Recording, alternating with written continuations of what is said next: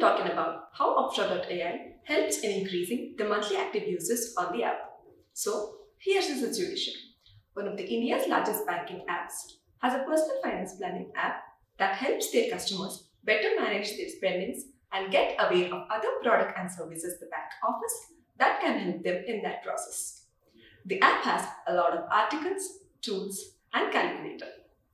The insights from the product analytics is the user who reads the article or uses the tool tends to return to the app regularly.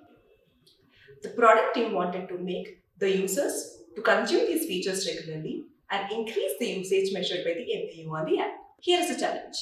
The product team observed that the M A Us on the app remained constant even after running multiple communication campaigns. Here's what Upshot dot A I did. The customer success team worked with the client's product team and crafted quizzing programs to improve the M A Us. They segmented users based on their age, goal, category, and location captured via Upshot dot A I's micro-surveys. And then they started running weekly quiz programs. Each segment participated in a personalized quiz. The quizzes had questions about financial planning and saving strategies, based on which the articles and tools were recommended.